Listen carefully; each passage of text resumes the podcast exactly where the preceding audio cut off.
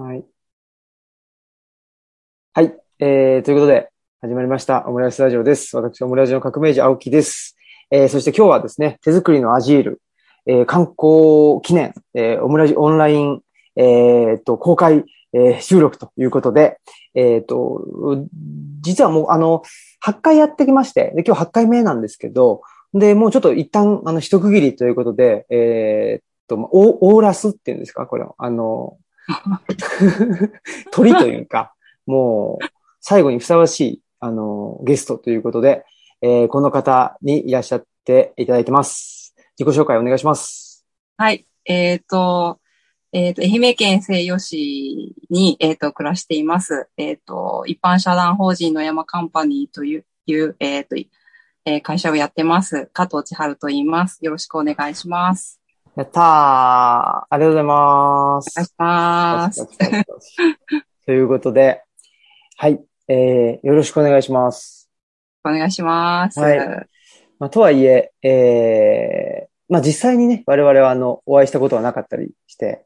で、ないですねないし、はいないし、昔からの知り合いとかでも全然なくて、そうですね。私でもあの、一年前に、1年前。一年前にあら、えっと、あ、というか、えっと、去年から、はいあの、このなんか大地の目っていう、その郷土研究マガジンを作る仕事をしてるんですけど、はい。なんかその時に、あ、なんか久々にちょっと、えっと、あれ何でしたっけ？えっと、暮らしの手帳うんうん。を買って読みたい。えー、暮らしの手帳を参考にせねばと思って、ちょっと本屋に走って買ったら、はい。ちょうど青木さんが出てる回があって、すごい。ご縁がありますね、これは。ご縁が、はい。ええあ、そうですか、そうそう。はい。7月ぐらいだでしたかね。去年の夏の号とかに、ああ、そうか、もう1年前。奥様と一緒にね、うんうん図書館、されている図書館の特集で。そうでした、そうでした。結構、はいあの時はそのコロナがまだ、あのーなんでしょうね。えーっとど、ピーク過ぎたぐらいかなとか、え下手したらピークぐらいの時に連絡が来て、んで、東京からはいはいはい。ピピークね、コロナが。はいはいはい。ピーク。そうそう。その時にき連絡が来て、それで、東京から行っていいですかって言って、で、PCR 検査を、えっと、えっと、受けていきますとか言って、い言ってくれてはいはい。ましたね。ほんで、へえーっと、あのーあれです。カメラマンの方が、あはいカメラマンの方、どう忘れしちゃった？あ、石塚源太郎さん？はいっていう、はいはい。あのーえーっと、アラスカとか、そうへいうところ、はいはい。えー北アメリカとか、そういうところに行かれ、まあ、アフリカとかも行かれるんですけど、はいはいはいはい。そういう、なんですかね、光がすごい激しい、激しいっていうか、光のコントラストが、あの激しく出るようなところに行って写真を撮られる方で、ではいその人が、まあ結局コロナで、えー海外に行けなくなっちゃったっていうんで、で、たまたまその方が来ていただいて、あ、じゃああの写真は、その方が。そうなんですよ。へーうん。っていすう、なんかね。そうそう。まあ、コロナによって、なんでしょうね。あの、亡くなった、ね、あの、イベントとかもありましたけど、まあ、そういうなんか、はいはいね、ふ普段だったら出会えないような、なんかあの、出会いもあったんだな、っていうんで、そんな本当ですね。ことが、そうそう、あの、暮らしの手帳にはありましたけど、あれが1年前か。ああ。そうですね。あ。そこでじゃあ、あれですか、なんとなくというか、認識していただいていたっていうことなんいや、その前からは、すいません。何、何かで、あ、何かね。あの、存じ上げてたんですけど、彼岸の図書館とかかな？あの、あまだその時読んでなくて、いつか読みたいと思ってたんですけど、はい。なかなか機会がなくてあ、で、一番最初に読んだのが、あの、手作りのアジールでした。そうだったんですね。はい。ほうほうはいありがとうございます。いや、はい。で、まあ、手作りのアジールという、まあ、本を、えーっと、去年の11月ぐらいかな、10月末だったかちょっと忘れちゃったんですけど、そこにあの、まあ、あの、出版しまして、で、はいそれはまあ、どんなコンセプトだったかっていうと、まあ、はいこれちょっと、うーんと、もしかしたらへあの偏見もあるかもしれないですけど、はい、はい、本を読む人って、はい、はい。ちょっと腰が重いというか、あんまりその、はいはい行動なんていうんですかね、思い立ったらすぐ行動みたいな人ってあんまりいない、いないんですよね。はい。で、一方、なんかまあ、いわゆる地方移住とか、バーとか、あの、はい。はい。ね、なんなんていうかな、直感的な人間って、あんまり本読まなかったりするんですよね。っていうのがあって。はいはいはいはいはい。言うんで、ちょっとこの、あの、二社というか、ここをちょっとつなぎ、つなぐような本にしたいなっていう、ちょっと、はいあの、意図があって、それで、はいはいえーまあ、あの、僕の同年代の、あの、なんでしょう、うんうん。まあ人文系の研究者はい。に、あの、彼岸の図書館を送って、それで、はい。あの、どう思います？みたいなことをお話しした、その記録を対談として、うんうん。えー入れたりとか、あとは、はい。僕ら2016年に東吉野村っていう村に越したんですけど、それで、はその、まあ、東吉野村に越して、で、自宅を開いて施設図書館っていうのをしてるんですけど、その施設図書館をやって、まあ、丸5年ぐらいですかね。5年ぐらいで、うんうん。まあ、あの、ひまあ、あ一段落というか、あの、あの、したときに、ど、どんなことを、まあ、考えたかっていうような記録として残したいなというのがあったんで、それで本を出版したっていうことだったんですね。はい。で、はい。手作りのアジールを、まあ、あの、いろんな人が読んでくれて、で、できるだけ、まあ、うん。今までは人文系の研究者っていうのと、まあ、僕自身もその、うんヨーロッパの歴史を研究してるので、はい。はい。まあはい。まあ、まあ、ある意味同業者の、はいはいあの、人と、あの、お話しするっていうことをやってきたんですけど、ちょっと今回そうじゃなくって、まあ、はい本当に実際に行動してる人であったり、あの、まあ、様々ななんか、なんなんていうんですかね、うんと、思いを胸に、あの、まあ、日々生きてるって言っちゃうと、あの、ちょっとひ あのひどいんですけど、はいはいちょっとそういう方々で、これでちょっといいろんな人を、あの、ゲストに迎えて、で、どんな風に読んでくれましたか？みたいなこととか、その手作りのアジールを読んでくれた人ってど、どんな人なんだろうみたいな。そんなことを伺いたいなと思ってう、ん。で、はいえーすいません、あの、長々としましたけどそ。んなんで、えっ、と、加藤さんにはい。来ていただいたんですけど、まあ、それ、はい。なんで聞きてもらおうかなと思ったっていうと、一つはその、歓喜さんが、あ、はいはい。歓喜さんのおお知り合いだったのか、なんか僕全然わかんないんですけど、その、はいはい。歓喜さんって、あの、まあ、僕の友達、友達って言っちゃう、あの、先輩で、えっと、彼岸の図書館でもお話ししてるんですけど、その、はいはい。歓喜さんとちらっと、あの、はい。ツイッター上であれがあったっていうので、ちょっと、まあ、出し、あの、手作りのアジール読んでいただいたっていうことで、で、あ、加藤さんって方が読んでくれたんだってなった時に、その、埼玉市から、はいはい。えっ、と、移住したんだっていう、まあ、そ、こだけ見て、で、僕もあはい。の、実は埼玉県埼玉市に生まれて、あ生まれて、まあ、育って、えーはで、まあ、そこから大学院っていうので大阪に来て、で、はい。しばらく、えー神戸にいて、まあ、そこで歓喜さんと出会うんですけど、はい。はい。なんで、で、2016年に、えーはい。奈良県の東吉野村に引っ越したっていうんで、ちょっと、うん。その、引っ越す時期であったり、はい。はい。えーっと、まあ、埼玉市っていうところにもともと住んでたとかっていうところで、ちょっと、あのーなんていうんですかね、えー共通点があるなとか言って、あの、勝手にうん。そんなこと思ったりしたんで、はいはい。そんなこともあってですね、はいえーまあはい。あの、今まであんまりその I ターンの人っていうのは、えーっと、お話聞いてこなかったんですけど、はいまあ、は、はいい。もう、あのー最終のですね、もう、オーラスってことで、あの、満を持してですね、あの、そうそう。ありがとうございます。いやいやいや、あの、ね、えーうんえーまあ全然、あの、ハードル上げてるとか、もうぜ全然そんなことないんですけど、はいはい。っていうんで、で、ちょっとまあ、はいあの、まあ単純に、えっと、お話ししたいなっていうことで、はい。えーご連絡差し上げたっていう感じです。はい。はい。すいません。な、長々と。いえいえいえ。そはい。う。い、移住の経緯とかをまずお話しそうですね。まず、まあ、えっとね、ぼ僕がちらっとお聞きしましたけど、その埼玉市にはいはいはい。行く、行くまでと埼玉市からの、はいはい。あの、い移住の経緯とか、ちょっとそのあたりのことを、わかりました。はい、か簡単におっしゃっていただき、今ね、すムカデがいて、もうすげえ殺こ殺したいんですよね、あのムカデを。実は。じゃあちょっとい話繋いどくんで、じゃあ本当ですか？ぜいや、でもね、ちょっとどどっか行っちゃったな。いや、ムカデの季節ですね。まあ、ひすいません見失って大丈夫ですか？まあ、もう仕方がないですね。あの、む無駄な摂取はしません。いや、ということで、もう、ねもうム、ムカデはでももう、瞬殺してますけどね。ああ。ちょっと、うムムカデはどうですか？で出ます？うちは長い菜箸を持って、外に退場願います。あ偉い。長い菜箸か、まあ、火ばさみで。ひばさみです菜ね。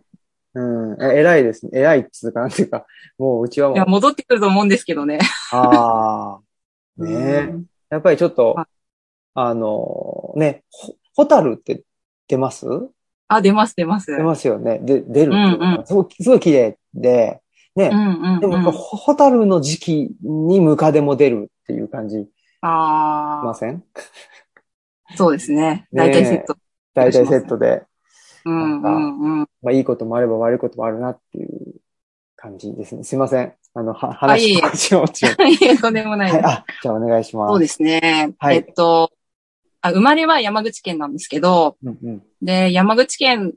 で、えっと、18年間過ごして、高校卒業と同時に、えっと、愛媛に来たんですね。あ、それは大学進学で。で、えっと、そこでまあ4年間勉強してたの、農業土木を勉強してたんですけど、なんかたまたまその農業土木の、えっと、なんだろうな。なんか講義を受けているときに、えっ、と、東京農工大学っていうところから、なんか先生がやってきて、なんかその先生、あの、ちょっと手作りのアジールというか、まあなんかその資本主義っていうところに関わるかもしれないんですけど、なんか結構その自分が大学進学をした時って、なんか結構環境問題が、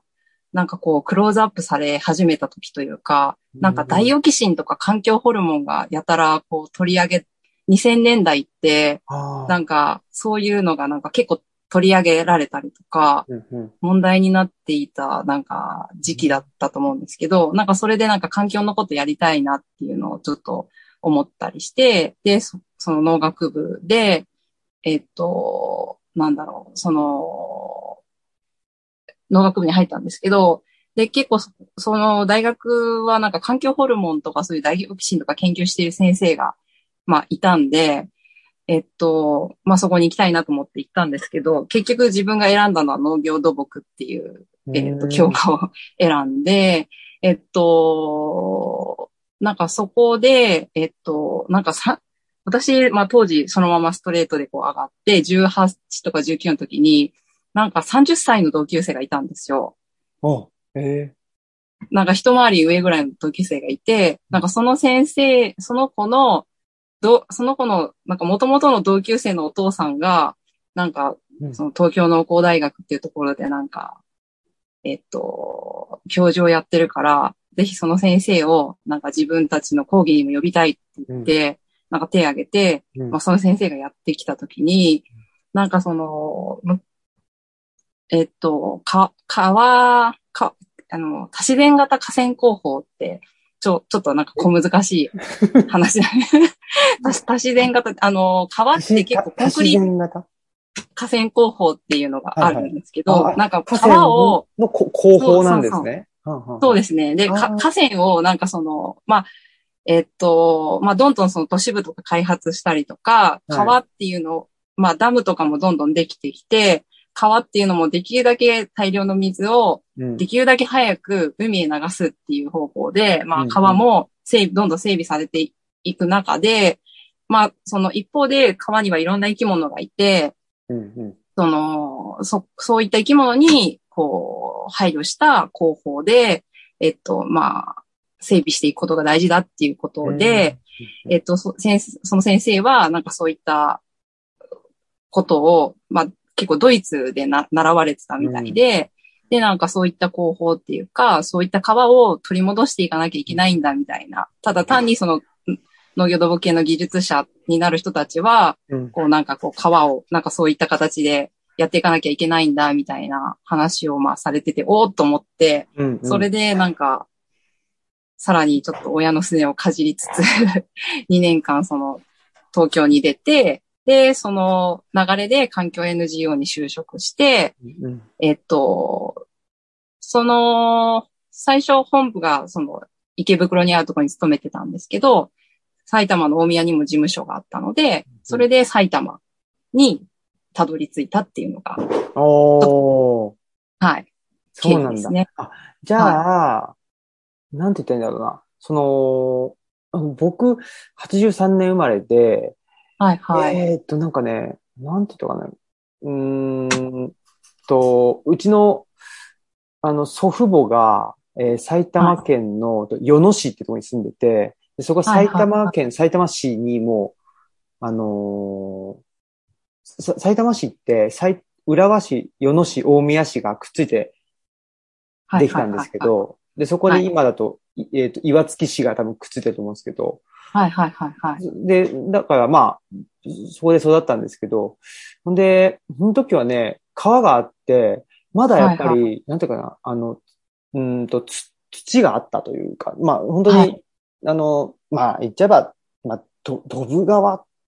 て言っちゃうあれなんですけど、まあ、すごく細い川があって、そこでザリガニ取ったりとか、まだできたんですけど、うん、うん、うん。なんかでもやっぱり小学生の高学年になるぐらいだから、90年代に入っていく中で、その護岸工事がされていって、うん、うん、でも、あうんうんコンクリであの埋め立てられちゃって、はい、はい。っていうふうに、もう本当に僕のまあ地元の浦和市もそうだし、そのはい。祖父母がいた与野市っていうところものもそうなんですけど、そんなになっていっちゃって、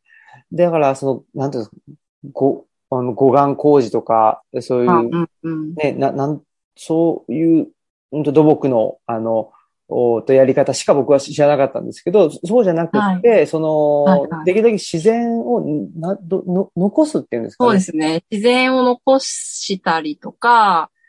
そう、まあ、えっと、まあ、護岸工事するんだけれども、その後になんか植生が生えやすいような、うんうんうんまあ、ブロックを置いてみたりだとか、うんうんうん。結構その、河川を、その、せ石を作ったりするんですけど、うんまあ、段差ができちゃうの。で、うん例えば、鮎とか、海から遡上してくるものを、下流から遡上してくるものうんまあ、うなぎもそうですけど、はい。そういったものが河川の上流まで登れるように、魚道っていう魚の道って書い。書く、えっ、と、なんていうんですかね、構造物みたいなのがあるんですよ。うんうんうんそれをどういうふうに設置したら、魚が何匹っていうか、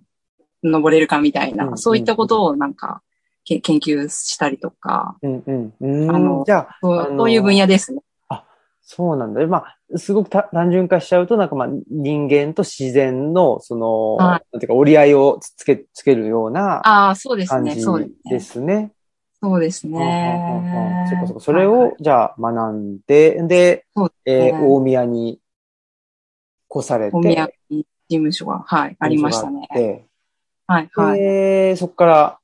あの、まあ、I ターン。まあ、もともと、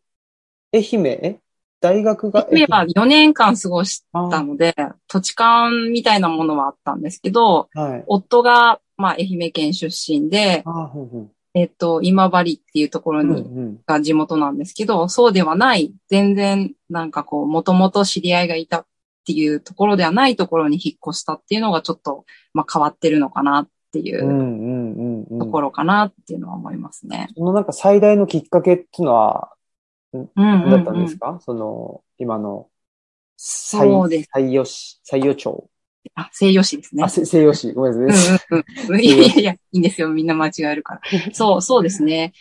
まず、その、か、結構その、新平さんの、あ、は、あの、なんだっけ、震災とか関係ないんですよね。もうなんか、た体調っていうか、体調第一であ移住されたんですよね。でもね、あの、大元は震災ってありますよ。やっぱり。ああー東日本大震災。はいはいはい、はい。東日本大震災の時に、僕は、はいあの、原発報道。はいはい。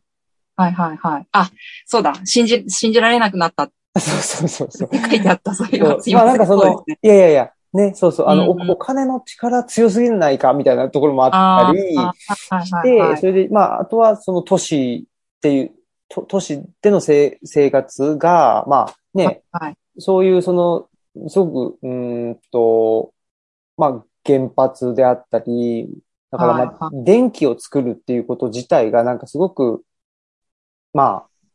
ともすれば、うーん、危ないというか、はいはいはい。全然当たり前じゃないんだなっていうふうに考えたときに、うんうん。その電気にものすごい頼り切っている都市うん。にく暮らす、暮らしてるのって、ちょっとなんか不安だなということ、はいそれもやっぱり、なんでしょう、ちょっと、うんその僕らが抱いた不安の、すごく、うんうん一つの要因ではありますね。ううんんうん。なるほど。なんか、私たちもなんかまあ震災はきっかけでは、一つのきっかけではあったんですけど、それよりまあ以前に、私の方がなんかこう、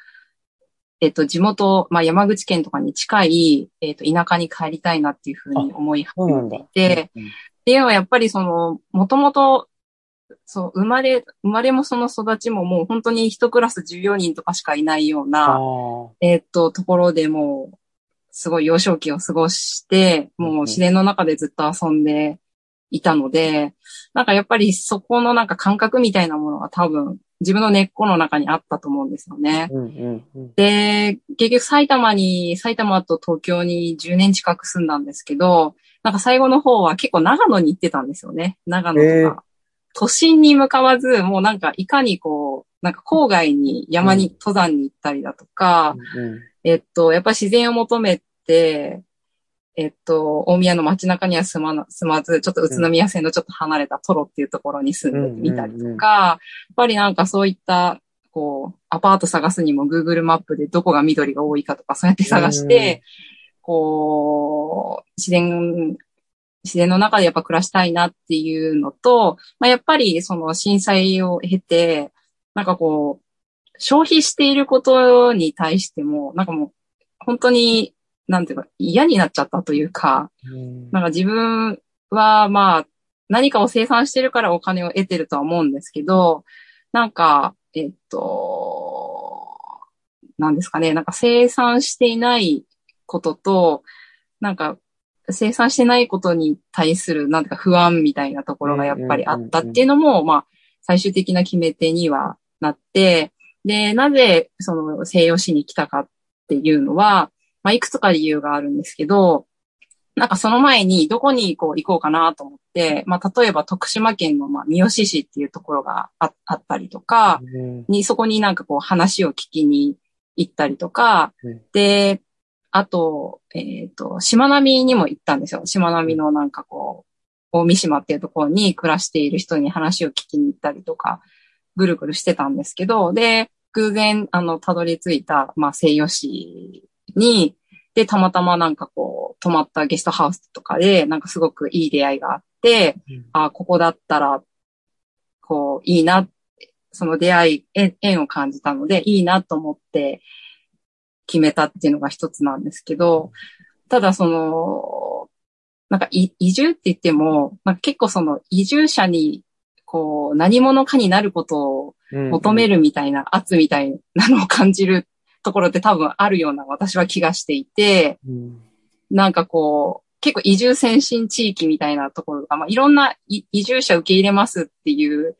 ところって今日本全国いろいろあると思うんですけど、なんか自分たちはなんかこう、地域でなんか起業するでイエーイみたいな感じでも全然ないし、なんか自分たちらしく、まあそこの土地で、えっと、まあ自分たちができることをやっていくためには、どうしたらいいんだろうっていうふうに考えていたりとかしていたときに、なんかこう、ある意味ちょっとほっとける、ほっといてもらえるというか、うん。なんかこう、いい感じの余白があるところがいいなと思ったんですよね。なんかこう、すごくこう手厚くこう、歓迎してくれたりとか、いろんな制度が整ってますとかっていうところよりは、まあ多少苦労するかもしれないけれども、なんかそういった余白があって、こう何者かにならねばならない圧みたいなのを感じないところっていうのがやっぱいいかなっていうふうに思って、っていうのがまあ一つですかね。あとはなんかこう、結構この辺鶴とか来たりするんですよ。へえ。そう。で、なんか、その前職で、えっと、鶴の、えー鶴の生息地再生とかっていう、うんえっ、と、仕事とかも、なんかい、同僚とかがまあしていて、なんかこう、国とかがもう何千万とかかける、かけて、鶴の生息地とかを、こう、回復させようとしているのに、なん、その、普通、普段のその農業の営みとかをしている中で、なんかそ、そういった生き物が暮らせるっていうのは本当にすごいことだなっていうことを自分たちは知っていたっていうのもあるし、なんか自分たちのその大切にしたいポイント、まあ、その自然と、まあなんか人の暮らしが調和しているっていうところがすごくいいなって思ったので、そこでなんか、あ、ここだと思って移住したっていうのが結構大きいですね。うん。なんか、あの、えっ、と、埼玉に住んでた時、はい、もうはい。仕事ではね、その N、NGO ですか？移住はい、はい、はい、はい。NGO。の仕事で、そういうね、あの、環境保全活動とかは、うん、うん。されてたわけですよね？はい、はい、してました。おーでもやっぱり、うんうんなんだろうな。あ、はい、はい。ね、で、えっ、と、まあ、うん地方移住っていうのも、ちょ僕らもなんかちょっとそ,、うそういう、まあ、彼岸の図書館でも、地方移住っていう言葉を、なんかできるだけ使わないとかっつって、あのはい、はい、はい。あなんだそうそう、引っ越しだとか言ってたのは、うん。あの、うん。まさになんか地方移住っていう言葉うん。が、だからな、なんていうかな、自分たちのなんか夢であった、自分たち理想の生活を見つけましたみたいな文脈に回収されたくないなっていうのもあったんで、そうですね。いや、単なはい。はるね、あの、うん。単なる引っ越しじゃないんですけど、でも、なんかそういう話にはしたくないっていうことで、あんまり地方移住、地方移住言ってなかったんですけど、でも、ね、あの、今のお話聞うんくと、お仕事は、まあ、つ、つ続けないってことですもんね。お仕事はちょっとやめて、で、あの、はいはい。ね、あの、もっと、うんまあ、自然が豊かなところに引っ越すっていうところだったと思うので、そ、そこは、なんか、どどうでしょう？その葛藤というか、ああ、そうです。あんまりなかったんですか？すいません。ちょっと夫はどうか知らないんですけど、うんうん。なんか結構、その、なんでしょうね。なんか、結構その行行政と仕事することとかもやっぱりあって、うん。なんかこう、まあ行政から、まあ受託業務を受けて、で年度末に報告書を書い書くっていう仕事が、まああって、まあ例えばその、ある場所の、をまあ、まあ開発したりとか、まあ保全したりとかするときに、まあそこの、にいる生き物をまあ調べて、こういった生き物があるから、こういった方法でやった方がいいよとか、こういった保全対策を取ったらいいよっていうことを、まあ報告書に書くんですよね。毎年年度末に 3, 3月になると。で、ま、毎年それを書いててうん、え、で、これ誰がやるんだろうって思うんですよね。で、結構その実施レベルになると本当にこれ行行政やるのかなというか、うんなんかその先はもう見えないっていうか、やっぱ年度末業務で区切られると、うんもうそ、それ、例えば次の年になると、また入札がかかって別のところがこう受けたりとかする。それで、その自分たち、自分たちが関われるのってその年度末ぐらいまでなんですよね。もちろんその NGO なのでそこをプッシュしてやってないじゃないかとか、もっと、もうちょっとやらなければみたいなことを、まあ言え、言えたりもするんですけど、まあやっぱり多くの仕事で、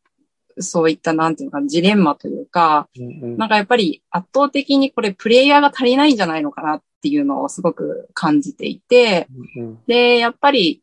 なんかそこを誰がやるんだって考えたときに、なんかやっぱり自分はやっぱりそういうのやっていきたいなっていうのを書いてるだけじゃなくて、書いうん書いたりとか、プランを立てたりするだけではなくて、まあ実践者では、実践者でありたいなっていうふうに思ったので、う結構それがやっぱり、その仕事を長く続けてきたけど、あ、もうやる、やらなければ、やる段階かなっていうので、なんか、すごく、踏ん切りはついた気がしますね。うんうでもん。、本当にね、あの、さっきの、なんでしょうね、ひ日々、なんか、ね、あの、お給料はも、お給料はもらって生活はしてるんだけど、なんか、うん、何も生産してない気がするみたいなこととか、はいはいはい。なんかそ、の、まあ、それってなんか 生活にリアリティを感じないみたいな部分かなとも思っていて、で、うん。だから、でもなんか、一時が万事そんな感じですよね。その、計画作って、その計画が計画通りにい、行ったところで、なんか果たしてこれは、あの、そうですね。ね、なんか意味があるんだろうかみたいなことを考えると。いや、まあそうですよね。ってことになっちゃったりとか。そうですね。するし、あとはまあ僕の、あの、仕事で言うと、その、障害者の方の就労支援っていう仕事を、まあ、今やってるんですけど、はいはい。その就労支援が、あの成果ってどう測られるかっていうと、はいはい。あの、何人就職したかっていう話なんですね。その、何人利用して、はい、何、その、その、その利用者分の何人が就職したかっていうところで、うん、その事業所の就労支援が、えー、何でしょうかね、うんと、ちゃんとやってるかどうかっていうのが、あの、測られる、ですね。で、っていうのが、まあ、あの、支援機関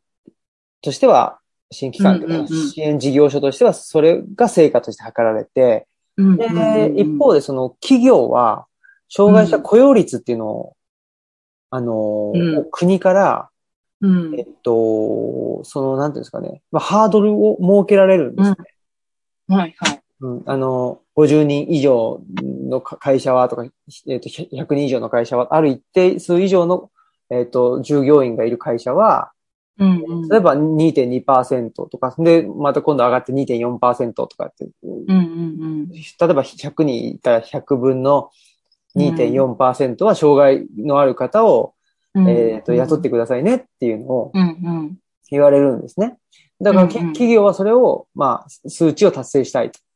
っていう時に大企業はどうするかっていうと、障害者の人が、まあ、専門に働くその会社を作るんですよ。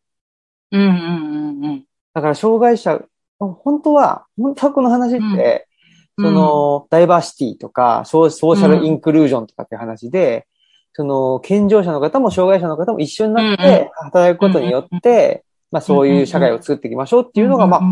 お題目だったと思うんですけど、はいはい。結局、それってその大企業でお金がある企業は、その障害者の人専用の会社を作っちゃって、で、そこに障害者の人を雇って、で、障害者雇用率が達成しましたよってやるんですよ。なんか、すいません。私ちょっとよくわかんないんですけど、はい、あの、B 型事業所とか、なんか、そんなまた違うんですか、それは、えっと、ちょっと違う。全然違う。全然は違くないんですけどね。それはね、福祉型就労っていう、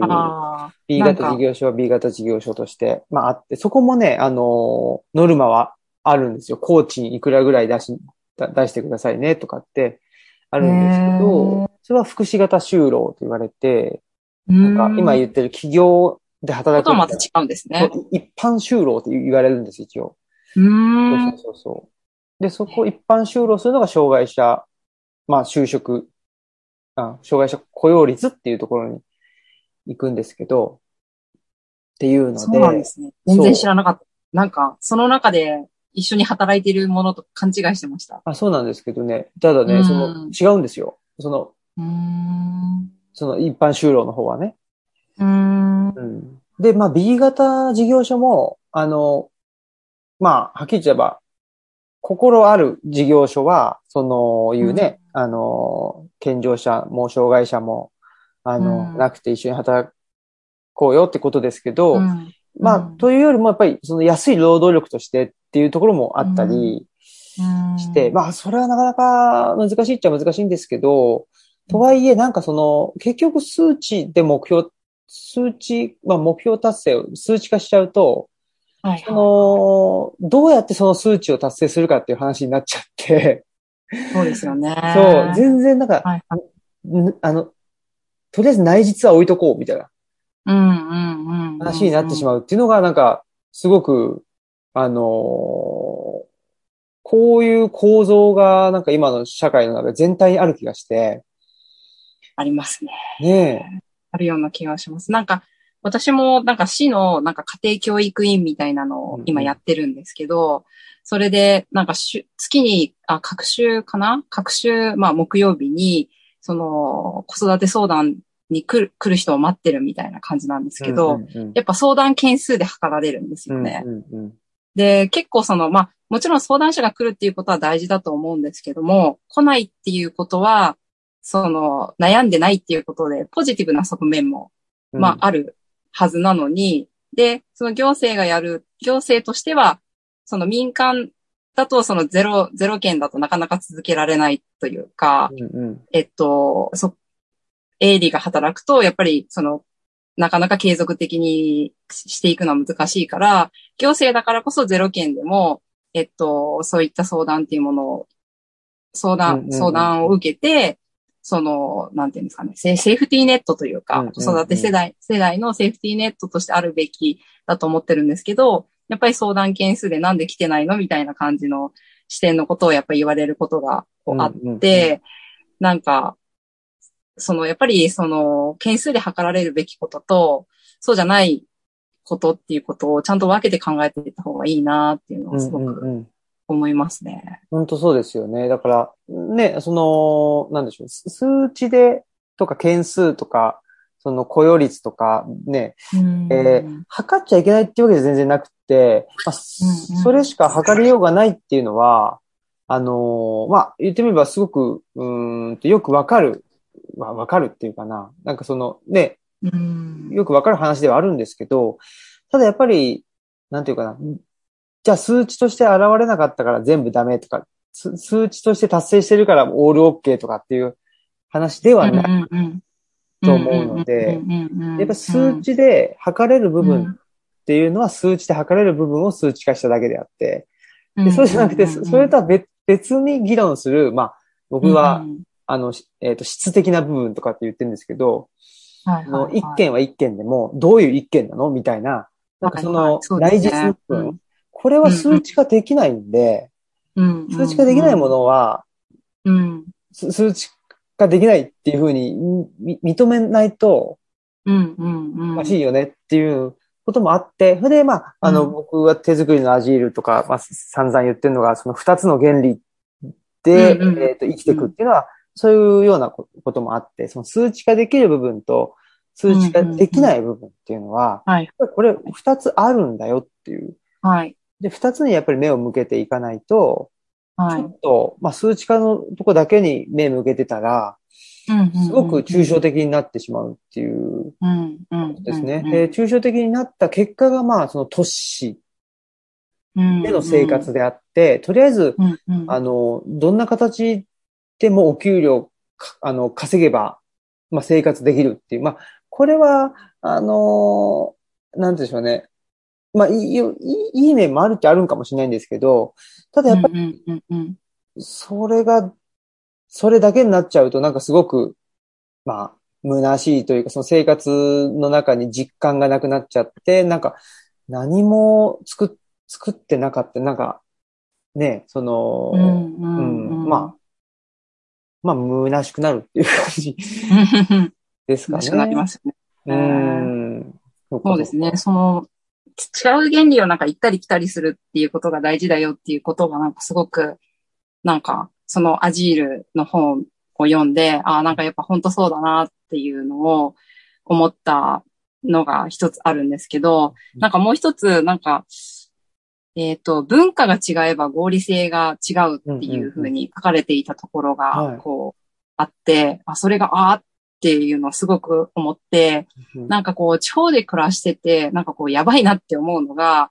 その、やばいなっていうかちょっと危険やなって思うのは、まあ結構その、いろんなところでやっぱり人口もどんどん減っていくし、あの、お金もやっぱ税収とかもどんどん少なくなっていくし、なんかどんどんいろんなことがさっきのその相談件数で測られた、測られるっていうのもそうなんですけど、なんかいろんなことがその合理性で測られてきてると思うんですよ。で、合理性ってその大事な一方で、で、その文化というか、そのち住んでる場所が違えば文化も違うじゃないですか。うんうん、で、結局その合理性だけ突き詰めていくとみんな日本全国のっぺらぼうな街になっちゃうと思うんですよ。多分行き着くところは。なのに、で、文化が違うから、そこのなんか土着の文化っていうものが、まあ、あの、があって、それに照らし合わせた合理性で判断するべきも、なのに、なんか本当になんか、こう、どっかから、都市部から来た合理性をここか、地方に当てはめて、それでなんかこ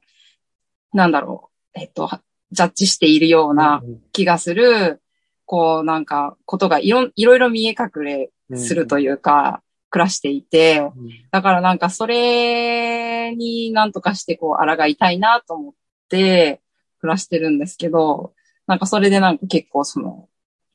文化が違えば合理性が違うっていうのがすごく響きましたね。うん。いや、本当そうですよね。その、うん、まあ、なんていうかな。僕らが合理的だよねとか、その、いや、合理的にやんなきゃとか、いや、それは合理的じゃないとか言うのって、あれって、あの、経済合理性のことなんですよね、結局。うんうん。からね。そうそう。で、なので、できるだけそのコスパをかけずに、うんうんうん。ええまあ、なんでしょうね。儲けを出すっていうか、最小の力によって、えーできる限りのお金を儲けるっていうのが合理的だっていうふうに、なんか勝手に思ってるうし、えっと、うんまあ社会全体なんかそんな風に、あの、なっちゃってるんですけど、決してやっぱりそんなこともないし、で、なんかそれを、なんでしょうね。まあ、あのー僕らの周りでも、やっぱり、いわゆる移移住者の人と、その、ね、えっと、土地の人で、えーまあ、なんていうかな、この摩擦というか、まあいざこざというかがうん起きるっていうのは、やっぱりその都市部の人が、なんか村の人とかを、いなん、か、いや、な、なんも知らないくせにみたいな感じ、なんかちょっと上から見てるっていう。ああ、ではいはい。で、全然合理的じゃないとかつって言うんですけど、いや、それは僕は全然そうじゃなくって、やっぱり村には村とか、その地域には地域の合理性っていうのがやっぱりあるんねだと思うんですよね。で、それは、そのいわゆる経済合理性っていうものと、うん。どっちが合理的だとかじゃなくて、どっちもうん同じ合理的であるっていうことなんで、だからそれはね、その、どっちが言い悪いじゃなくて、やっぱりう、ん。その両方、まあ、あの、まあね、いつもこの話になっちゃうんですけど、まあ両方をやっぱりその、あの、なんて言うんでしょうね、持ってきて、その二つの原理じゃないんですけど、また、その経済合理性、うんまあ、もちろん経済合理性全くなしだとね、で、なんだ、あと、どんぶり感情でだと、その、続けていきたい何かをもう続けていけない、あの、守りたい何かも守れないっていうことになるので、ある程度はやっぱり経済合理的に考えて、でね、っていうのはものすごく大事なんですけど、一方で、えーうんじゃあまあ全然お金儲かんないから、やめましょうとか、その、うんうんうん、ね、うんと人件費、人件費がかかるからやめましょうとか言って、ね、うんうん。いや、それはそ早計でしょっていうか、だってこれうんうんうん。100年間続続いてきたんだから、うん。これはやっぱり僕らがね、判断、その、まあ、ここに住んで3年、4年ぐらいの人間が判断できるうん。合理性ではないんだよっていうか、そう判断、判断できないんだっていう、うん。そういう長い時間軸で見る合理性があるんだっていうふうにしてみないと、うんうん100年も続いてこないじゃないですか、絶対。うんうんうんうん。と思うので、うんうんそこはその都市の合理性と、まあ村の合理性でちょっとたあの単純化したときに、やっぱり、いや、両方とも合理的なんだ。やっぱり人間が暮らしてる以上はやっぱり合理的な、両方とも何らかの形で合理的なんだろうなっていうのをうんうんうんうんうん。思うので、うんうんっていう感じ。うん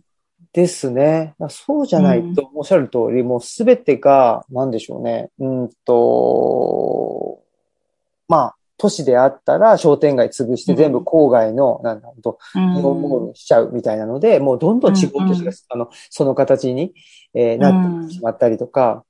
うん。うん。でまあの、か、かろうじてその農村とか山村っていうのは、やっぱり、いろんな多様性があると思うんですよ。ね。その、僕の住んでる東吉野村でであれば山村で、えーうん。と産業がないんですよね。えっと、昔は林業、林業うんあったんですけど、あとはうん。キノコ作ったりと、柚子とか作ったりするぐらいしかなくって、これもある意味で、その多様性のうちの一つであって、これってお金、まあ産業がないとか、お金が儲から、お金が儲かる儲かんないのを尺度で測っちゃったら、ね、うんあのー、全然価値ないわけですけど、やっぱりそのうんうんうん、吉野っていう土地っていうのは、うん。ね、それこそその、まあ、五代五天皇とか、あと、源義経とか、ああいうなんか人たちがその、なんですかね、と、に、逃げてくるうんうん。ったんですよね。だから、なんかその経済合理性じゃなくて、その人がなんかやばいって思った時に一旦避難する、ひ避難場所として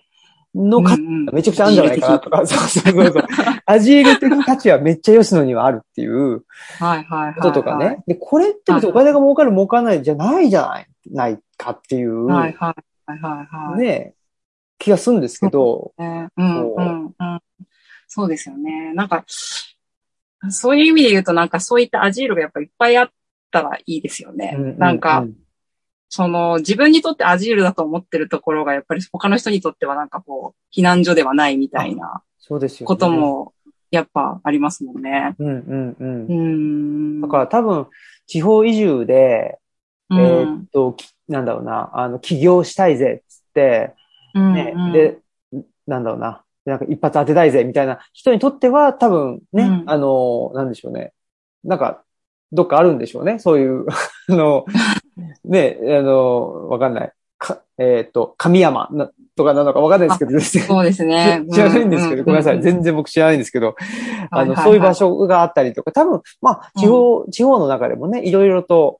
あねの、うん、性格が異なるから、そういう意味では、うんだから僕らも、なんていうのかな、なんか、できるだけほっといてほしいなとかっていうのだったり、うん。まあ、とはいえ僕らはね、あの、家を、あの、施設図書館ににしちゃったりしてるから、なんかね、うんうんうん。まあ、そういう僕らの活動が、なんだろうな、あの、なんか他の人に、なんか変なプレッシャーを、あの、与えてたりしたら、ちょっと申し訳ないなとも思うんですけど基本はだからそんななんか、ねうん、起業して自分がやっぱり何者かに何うん者かにならねば、注目されなければみたいなのは、それは、ない、ないというか、そうですね。ねそんなこと考えてたらしんどいじゃん。そうですね。なんか多分私、同じような、そのアジールを読んでも思ったんですけど、なんか私は多分、その、新兵衛さんたちがその図書館をされている、自宅を開いて図書館をされている、同じなんか似たような文脈で森の幼稚園っていうものを運営していると思うんですよ。で、森の幼稚園って、あの、未就学、保育、えっ、と、小学校に上がる前の子供を、こう、ことを一緒に、まあ、野外で過ごして、えっと、大人で見守るうん。という形で、まあ、えっと、森の幼稚園って言っても預かり型といって、もうお金を払って預かってもらうパターンうんと、自主保育的に、その親子参加でやっているパターンっていうのがあるんですけど、私たちはその親子参加っていうパターンで、えっと、まあ、週1回から2回やっていて、その、で、普段自分の子供たちは、えっと、保育園に行ってるんですよね。で、その森の幼稚園の活動をするときは休んでっていう形なので、へー。まあそれもなんか行ったり来たりしてる感じで、うんうん、すごくそういったことを許される環境っていうのはすごくいいなと思ってるんですけど、、で、その、それも、なんていうのかな、自分たち、その、自分たちが、そえっと、その、ろ労働というか、お金を稼ごうと思ってやってるわけではなくて、うん。自分たちが暮らす場所がこうあったらいいなっていうことを、えっと、目指してやっているので、で、こう、移住をこう、なんか、移住地を探しているときに、例えばその、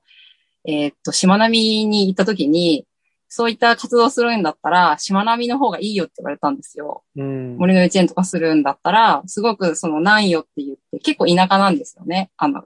あの、その愛媛県の中でも、こう、なんていうんですか、南の方の端の方で、まあ、地方部というか田舎にはなるので、そこまで人を呼ぶのは大変なんじゃないかとか、もともとみんなその田舎に住んでる、地方に住んでるから、そういう田舎、その自然ってどこにでもあるじゃん。だから、そういった活動に行く人って少ないんじゃないの？みたいなことを、まあ言われて、その島ナビでやると、その関東、あの、関西圏からいろんな人が来てくれるから、お客お客さんというか、まあニーズもあるし、やるんだったら島ナビの方がいいんじゃないの？ってすごいアドバイスをくれたんですけど、あ、そうかと思ってアドバイスを持ち帰って考えたんですけど、いやでもなんか自分たちはそのために、そういった人がいるからやるわけではなくて、サービスとして提供しようと思っているわけではなくて、なんかこう自分たちがこう、そこの、そこで暮らしていくためにそういう環境があったらいいなっていうことでやっていくから、やっぱなんか違うよねって言って、それで結局その島並みっていうところじゃなくて、やっぱりなんか縁があっていいなと思った西洋史っていうところに、まあ、えっと、暮らしているのがあるんですけど、で、またなんかその森の幼稚園の活動で続けて言うと、えっと、参加費を取ってるんですけど、活動費として毎回100円をもらってるんですね。で、それとは別に保険代をもらったり、保険はまあ自分で入ってもらってるんですけど、そのまあ100円に対してもなんかまあいろいろこれで大丈夫なのかとか、どうやって我々は生きてるんだとかいろいろ話をなんかすごく心配してくれる人とか。余計なお世話だみたいなね。そうなんですよ。なんかいろいろ心配してくれる方もいて、で、じゃあこれが難しいなと思って、その、もちろんその預かり型でやってるところはもう3万5千円とか4万円とか取ってるところもあるんですけど、でも我々は、まあもちろんそのクッキングとかして何かみんなで料理を作るときは実費をもらいますけど、基本なんかその活動費として100円をもらっていて、まあそれで運営しているんですけど、なんかそこで稼ごうとは思ってな,、なくて、なんかそこでお金をどんどん高くすれば高くするほど、自分がこの週、ここに対してコミットして貢献しようっていう気持ちはどんどん下がっていっちゃう気はしてて、うん、お金を払ったからこれだけやってよっていうことになっちゃうのかなっていうのもやっぱり懸念をしていて、うん、なんかその、その辺のすごく塩梅難しいなと思うんですけど、なんか今すごく皆さん今日100円だからっていうわけでは全然ないと思うんですけど、あの、なんかそその辺、そのお金をすごくもらうことで、なんていうのかな、そういった、なんていうのかな、こう、何か貢献したいというか、なんかそういった気持ちを、なんていうのかな、に影響しちゃうのかなっていうところが、なんかまあ気になるというか、だ、あの、だから100円にしているというわけじゃないんですけど、でもなんかその、そう、そう100円にしていることで、なんか、すごくいろんなものをもらうんですよ。もらったりとか、ここの土地を自由に使っていいよっていうふうに貸してもらったりだとか、なんかこう、なんかいらない、なんか使ってないタイヤがあるから使ってとかって言って、うん、なんか本当にいろんなものを、が、をもらったり、こう巡ってったりするんですけど、それをなんか自分たちがなんかこの価格でこうやって設定して、こうやって運営しますみたいなことをやってたら、そういうふうに人は果たして声をかけてくれただろうかとかいろいろよく考えることがあって、なんかお金ってすごく便利だけど、なんかそういうふうになんか提示していくことで、なんかそれ以上のものって絶対もらえないと思思って、で、な、なんだろう、価値、価値観とか価値基準って人それぞれ違うから、なんかそういった人の気持ちとかが、こう、まあ、ぐるぐる、ぐるぐる回してって、なんかみんなが気持ちよく回す、回していくためには、なんかお金っていうものと本当にうまく付き合って、なんかどうやってそれをどの場面で使っていくかっていうことを、まあ、暮らしの中で常に考えながらやるっていうことが、まあ、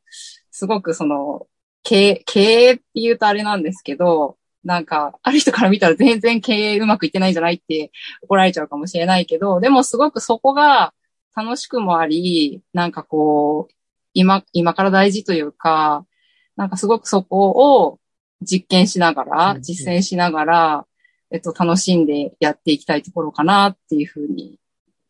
考えてますけどね。うんうんうん、いや、でも。図書館とかどうですか？図書館とかはどうなのかな、うん、いや、でも本当に、いや、め、めっちゃ、あの、今の話ってわかることですよね。で、まあ多分、旗から見るとすごいややこしい人間なんですよね、我々。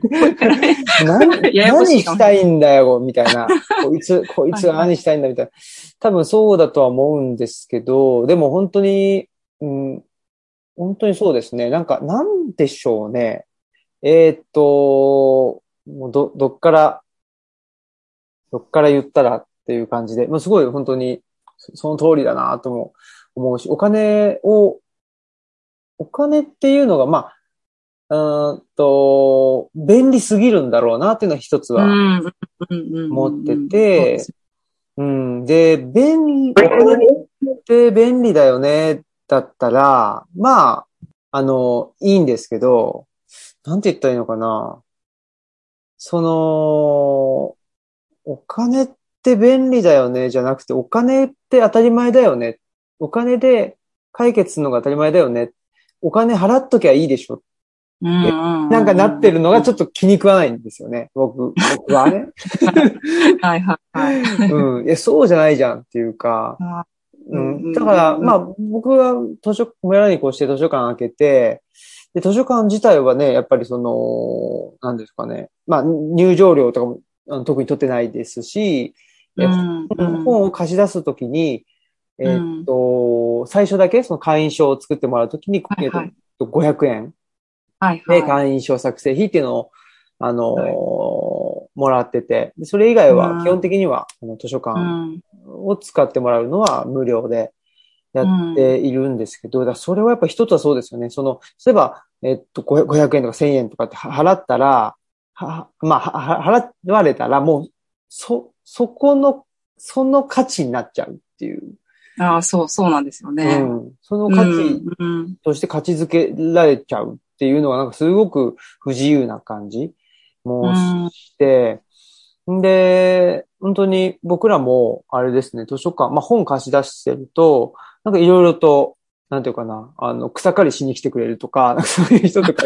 いたり。ありがたいですよね、でもね。そうそう、めっちゃありがたくて、で、なんか看板作ってきてくれたりとか、はい。ゃ看板。そうそう、なんか本棚作ってくれへーしてくれたりとか、はいはい。ね、あの、なんか花？えっ、と、花持ってきてくれたりとか、そういういろんなね、なんていうかな、その、で、まあ、うちの図書館って、まあ図書館、まあ僕らの蔵書を、あの、置いてるんですけど、うん基本的には、なんでしょうね。その、神羅万象の本があるわけないじゃないですか。うんうんあの、だから、あの、ど絶対に足りないわけですよね。その、うちの図書館にある本って、うんうんうどんだけその狭いテーマにしたとしても、絶対世界中の本とか、そそのテーマに対して、えーの本っていうのは絶対、絶対足りないわけですよね。うんうんうん。で、なんかそれを僕らはちょっと、うん、そういうメッセージを発信してるんだなと思う思ってて、だから、なんか看板、看板がないから作ってきてあげたよとか、あなんか本棚欲しいって言ってたから、あのー本棚作ってきたよとか、ああ。となんか、うんうん。うん、ツイッターで、なんだっけな、あの、アップルサイダー好きってあの言ってたから、買ってきたよとか、あそういう、なんか、やっぱり、なん、基本足りないじゃんっていう、なんか、あ。はいはいはい。足りないものに対してみんなで持ち寄るっていう、うんうんうんうん。この、なんかスタンスが今、あのそ、うですね。今なないんじゃない？っていうかこ、こういう世界を作りたいよねっていう、はいはいはい。出るところありますね。ああ、確かに。そうですね。うん。だから、それをしちゃうと、やっぱりね、うんうんおお金を払っちゃうと、うんもう、それでもう、切れちゃうわけですよね。うんあうんうんの、その人の、なんか、うんコミットというか、うんうんうんね、うんその人が例えば、あ、あ、これないわって思った時に、あ、でもな、お金払っちゃってるから、もうちょっと自分とは違うんだ、みたいな感じで、なんかね、そう。うん、それありますよね。そうなんですよ。だからね、そういう意味でも、まあお金もらわずにっていうことで、まあとはいえ別にお金ってすごい便利なんで、うん、そうなんですよ。うんだからお金使いどころというか、やっぱ便利なものです。えっ、と、なんていうかな、えっ、と、ありがたいうん。うですん。っていう形で、ちょっとお金は使わせてもらうように。そうですね。うん。なんか。一つ、一つ、なんかこう、一つの手段だったらいいんですよね。なんか結構、そうその多分アジールにも書かれてたと思うんですけど、すごくなんか大きい太い柱というか、しなんか本当にたくさんある中の、本当に一つの手段かなっていうふうに思って、なんか最近あの、友達が初めて、その、寄付をくれたんですよね。うんうん。あの、活動に対して。うんうん。それはすごく離れたところに住んでいる友達なんですけど、そそうやって寄付としてお金をいただけたことはすごく嬉しかったんですけど、また、なんか自分たちの活動を、まあ、インター、SNS とかで発信していて、この前なんかその、みんなでご飯を食べているところの写真を見た、あの、60代のうん。方が、なんかすごいみんな草の中でなんかご飯食べてるようだったから、草刈りに来たわよって言って、草刈りに来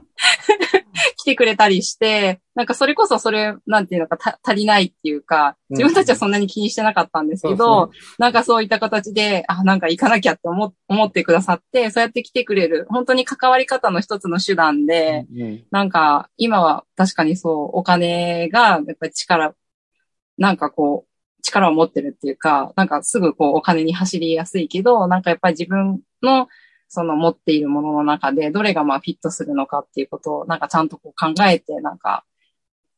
自分がこう差し出す時もできたらいいなっていうのはすごく。うん。思いますよねうんうん。そうですよね。だから、うん。本当に、まあそういう意味では多分僕もそうですし、その、ね、加藤さんも、多分まあぼ僕であればその施設図書館を、まあはっきりう言って、ん。施設図書館をやりたかったわけじゃない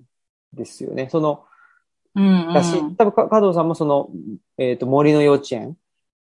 をやりたかった、その、いわゆる森の幼稚園をやりたかったわけじゃなくて、はい。で僕らもいわゆるし、いわゆる図書館をやりたかったわけじゃないんですよねう。ん、うん。だからう、んそのニーズがあると、もう、そのいわゆるになっちゃうんですよ。ニーズがあるってことはもう、みんなそのいわゆる何かを求めに来るじゃないですか。自分の中のイメージの図書館、うん。自分の中の、うん。あのね、えっ、と、うん。月4万円で、えっ、と、預けられるような、森の幼稚園。っうん。ていうのを求めに来るっていうことが、ニーズがあるっていうことなんで。それをやりたいわけじゃないじゃないですか、僕らはね。そうですね。うんだからで、今度なんかそれをやっちゃうと、なんか、それ暮らしていくためにそのニーズを作る方にこう走っちゃいそうで、そうそうそうそう。こう掘り起こしてこう。そうそうそうそう。で、ニーズに引っ張られちゃうじゃない？引っ張られるっていうか。あ、そうなんですよ。そうすると、やっぱり自分たちの、なんとか実感のある生活っていうのができないうん、から、結局、ね、えーっと、あの、埼玉にね、住んでた頃と、元の木阿弥じゃないんですけど、同じようん。うん。うん。ううん。ん。だから結局、そのじ、なんていうか、生活に実感が持てないっていうこことになるんだと思うので、そういう意味でやっぱり、その他者のニーズであった、他者ニーズっていうか、ニーズっていうものであったり、えーっと、まあ、お金もそうですし、えー競争であったり、うん。うんやっぱりそういうのは全部資本主義的な価値観だと思うんですよね。で、その、うんうんさっき言った経営とかっていうのが、なんか全部、うんまあ、経済もそうですだし、働くもそうなんですけど、全部その資本主義的よな用語としてっていうか、資本主義的な文脈の中で、うん働くも経済も経営も全部使われてるから、うんうんうんこれは良くないっすよねっていう。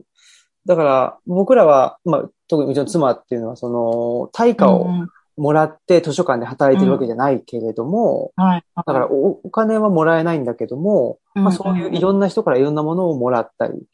するわけですよね。これってことは働くっていうことは別にお金と関係ないんじゃないかっていう。うんうんうんうんうんうん。お金と関係ない、関係ないんだけども、やっぱり社会とつながるっていうのが働くっっていうことなんじゃないかっっていうふうにやっぱりうん考えれるわけですよね。ってことは、うんうんそれって資本主義的な意味での働くじゃないんだなっうんて思えますよね。で、その分だけ働くっていう言葉の意味のゆがゆ豊かになるというか、うんうんうん。資本主義的な文脈もあるし、そうじゃない文脈もあるよ。で、その分だけ言葉を使う文脈が増えるわけですよね。うんうんうん。それがまあ僕はゆあの豊かな社会なのかなってうん。思ってそうですね。活動してますね。なんか、多分その、アジルの、手作りのアジルの中で、あ、もう印象に残ってるのが、えっと、労働と仕事と活動が分けられてるっていう例を出されていて、その労働が人間が生命活動を維持するために行う営みで、仕事が、まあ、耐久的なものを作る営みで、えっと、仕事は自分を超えたパブリック、世界を作り出す営みって私メモしてるんですけど、で、活動が主に言葉を用いて他者とコミュニケーションを行う営みって書い書いてあったんですけど、なんかそう、結構その、やっぱり今だと労働がこう、力を持っているけど、どうその仕事と活動っていうものの、こう、まずそ、そこに意識的になるってこともすごく大事ですよね。この三つのバランスっていう。うんうんうん、そうですね。それはあの、うん、えー、っと、ハンナ・アーレントという、あの、うんうん、ドイツ人の、まあ、哲学者の人が、そういうふうに、あの、まあ、人間の条件っていう本の中で、うんうん、えー、まあ、働くことっていうのを三つに、あの、分けたんですね。活動、仕事、労働っていうふうに分けてっていう。うん、ただ、まあ、それって、えっと、結構、なんていうかな、古代ギリシャの価値観がすごく反映してて、で、活動ができる人っていうのは、まあ、言ってみれば貴族だったんですよね。だから、労働しなくていい人が活動ができた。で、奴隷が労働してたんですよ。で、市民がまあ仕事をしてたっていうのがあるんですけど、まあ、これがそのヨーロッパの源流の古代ギリシャの価値観としてこういうのがあったよっていうのを、まあ、あの、ハンナ・アレントっていう人は紹介はしてるんですけど、でもまあやっぱり、あのまあ一旦働くを三つに、あの、分けることはいいと思うんですけど、これをこのまま、あの、うん、なんていうかな、えっ、ー、と、やる必要は、僕は、今古代ギリシャでもないし、ヨーロッパでもないから、ないかなと思ってて、まあ、この三つを一旦分けたときに、まあ自分の生活って、どの部分が多いのかなとか、ど、どういう生活自分はしたいかなとか、なんかちょっとその働くを、あの、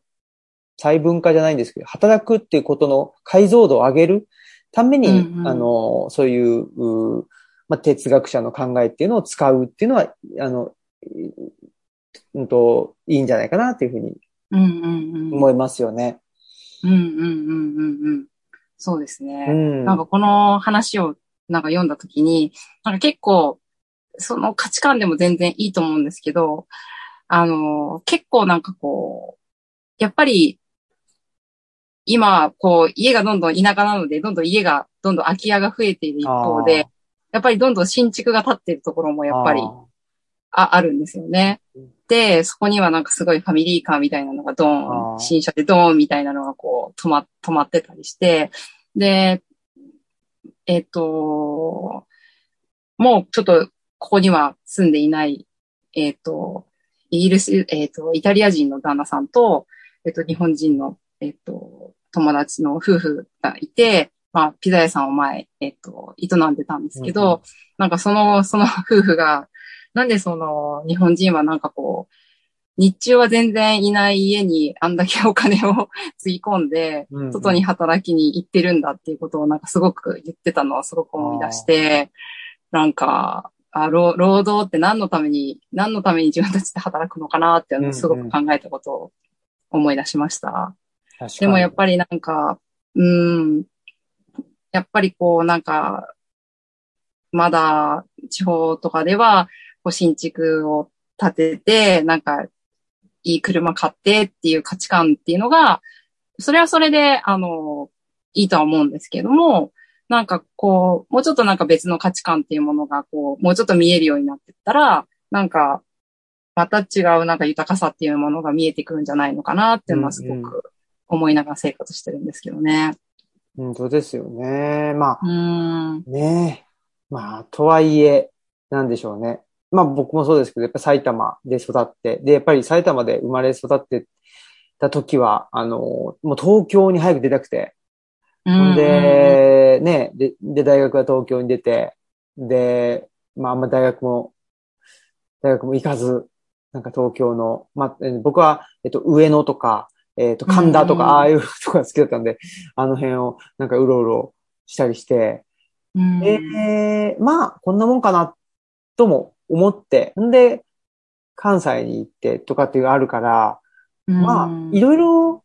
いろいろ見見たらいいいいのかなとは思うんですけどね。ああ、そうですね。うんうん。なんかそう、だからそれを、そう、それを選んでいる人たちも、なんか本当に自分でそれを選んだのかなっていうところがやっぱあって、うんうんなんかいろいろ見て、なんかこうね、あのーなんか周りの実はなんか圧に、なんか新築建てねばならない、なんか新車買わねばならないじゃないけど、なんかそれを、こう成功とみなしている人がやっぱり周りに多くて、お前はいつを建てるんだ、いつ買うんだみたいな感じの話の中で、なんかそれを選んじゃってるんだったら、ちょっと、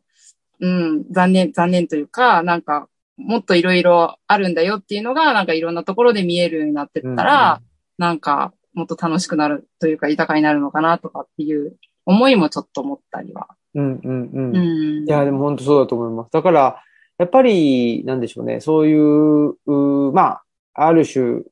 文化的なというかね、そのい、いろんな価値観があるよっていうのを発信するような拠点が、やっぱり地方地方にできるだけたくさん増えたら、うん、あの、面白いんじゃないかなっていうふうには。で、まあ、あの、僕の、あの、知り合いというか、と友達であったり、まあ、僕らの本、あの、置いてくれてる本屋さんってもそうなんですけど、どんどん今地方に、あの、できてて、はいはい。ね、あの、で、なんていうんですかね。で、やっぱ本屋さんで生活する、本屋で、その、生計立てるってめちゃくちゃ大変だと思うんですよね。だって、いや、ね、本すごいですよね、なんか。だって本当に。本を売って儲かる利益って、うんうん、もう本当に、ね、まあ、ビビたるものというか、うん。うん、だから、そういうの、だから全然儲かんないんだけども、うん、いや、これはやらねばならないと思って、あの、うん。地方で本屋を、あの、続けている人たちに対しては僕はすごくリスペクトがあって、で、できるだけやっぱり、あの、なんでしょうね。そういう本屋さんが、まあ、続いていけるようにだし、うんうんうんまあ、一方で、その別に本屋だけで生計立てる必要もないので、ちょっとね、あの、うんなん、なんとかかんとか生きてこうよっていうか、ちょっとそういうようなネットワークを作っていきたいなっていうふうに思ってるんですけどね。うんうんうんうんうん。そうですね。なんか、やっぱり、そう、あのー近所でその豆腐屋をしながら本屋さんをしている子がいるんですけど、友人で。すごいですね。で、やっぱり、なんかその、結構その地方のチェーン店行ってもなんか自分がよ読み、読みたい本を、がなないことがやっぱり結構あって、で、まあもちろんやっぱり、だからといって Amazon で買うのは嫌だから、そこ、うんうんそこから注文して取り寄せて買うこともあるんですけど、うんうんやっぱりその本屋で、やっぱこう世界観が広が広がるというか、あ、こんなせこんな本もあるんだって、本当タイトル見るだけですごく勉強になることがやっぱあるんですよね。うんうんだからそういった世界っていうもの、うん、そういった、なんだろう、個人書店みたいなものが本当に地方に本当あるっていうことはすごく豊かだなっていうのを思いますね。うん。本当に。いやーそんなことで、もうね、はいあっという間の、あっという間に。えー、1時間以上経ってしまいまして。ねえ。はい。そんなことで、まあ、はい。あ、あの、純蔵さんからも、あのーコメントいただいてますけど、まあちょっと、一旦ね、ここで区切りまして、で、はいえー後半戦は、あの、コメントをね、ぜひどんどんいただきつつ、えーそれに答えつつ、まあ別にコメントじゃなくてもね、どんどんなんか、あの、話したい人は、あの、ぜひ、えーと、話して、えーと、いただいても大丈夫ですし、って感じで、ちょっと、あのね、えー後半戦は二人じゃなくてということでやっていきたいと思います。はい。えーでは、そんなことでね、一旦前半戦終了ということで、まあ、これ、はいえーっと、また、あの、後日配信したいと思います。はい。で、はいということで、はい。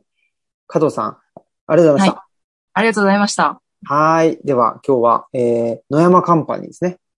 はい。あの、えー、加藤千春さんでした。ありがとうございました。ありがとうございました。